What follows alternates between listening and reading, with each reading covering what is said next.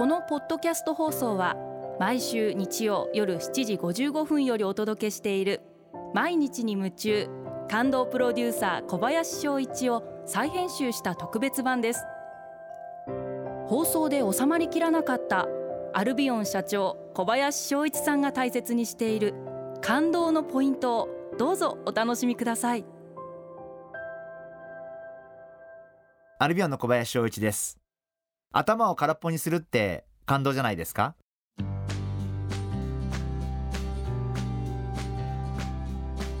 先月福岡港から、えー、ジェットホイールで約1時間長崎県の、えー、壱岐の島に行ってきました。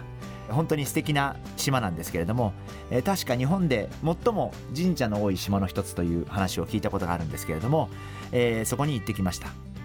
えー、目的はお客様と一緒に釣りに挑戦するということで狙ったのは、えー、大物のブリだったんですが本当に残念ながら、えー、釣りの当日が、えー、海がすごくしけてまして、えー、とてもブリを釣りに行ける環境ではなかったんで仕方がないんで、えー、島の近くで、えー、小物狙いで、えー、釣りをしてきました。私は子供の頃父親とよくあの三浦半島にあのよく釣りに行ってましてまあ白ギスを釣ったりアジを釣ったりサバを釣ったり、まあ、すごく楽しい思い出として残ってるんですけど釣り糸を垂れてるっていう瞬間ってすごい何にも考えない瞬間で早く魚来ないかなっていうワクワク感で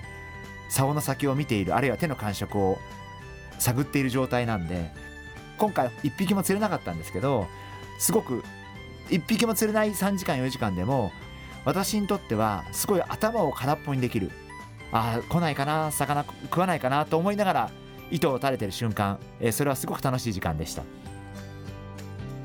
あの例えば、まあ、よく今女性の皆様でヨガに行かれてる方ってたくさんいらっしゃいますけれどもまあきっとヨガをやってる瞬間ってあんまり仕事のこと考えたりとか悩みを思い出したりとかって瞬間じゃないと思いますしなんかやっぱりこう何かに夢中になる瞬間ってそういう嫌なこととか悩みとか仕事とかから一瞬離れられる時間だと思うんでやっぱり私はそういう時間ってすごい大事だと思っていて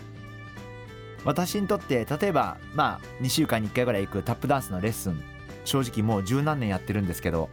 本当にうまくなんなくてそういう自分がすごく嫌になる瞬間はあるんですけどでもすごい面白いもんで好きなことなんでやっぱりやめないんですね。あの毎回レッスンの後にすごい落ち込むんですけどあまた今日もあのステップできなかったとかまたこれができなかったってすごい落ち込むんですけどでもそうやって落ち込んでもあまた頑張ろうって思う自分がいてやっぱりそれが本当の好きなことなんじゃないかな。でそういうことって本当に頭を空っぽにして夢中になれるそういう時間ってすごく貴重だというふうに思ってますしぜひリスナーの皆様も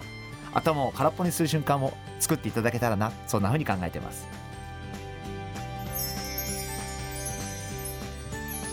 毎日に夢中感動プロデューサー小林翔一ではあなたからの仕事のお悩みを受け付けています。番組ホームページにあるメッセージフォームから送ってください。お送りいただいた方の中から抽選でアルビオン化粧品のロングセラー化粧水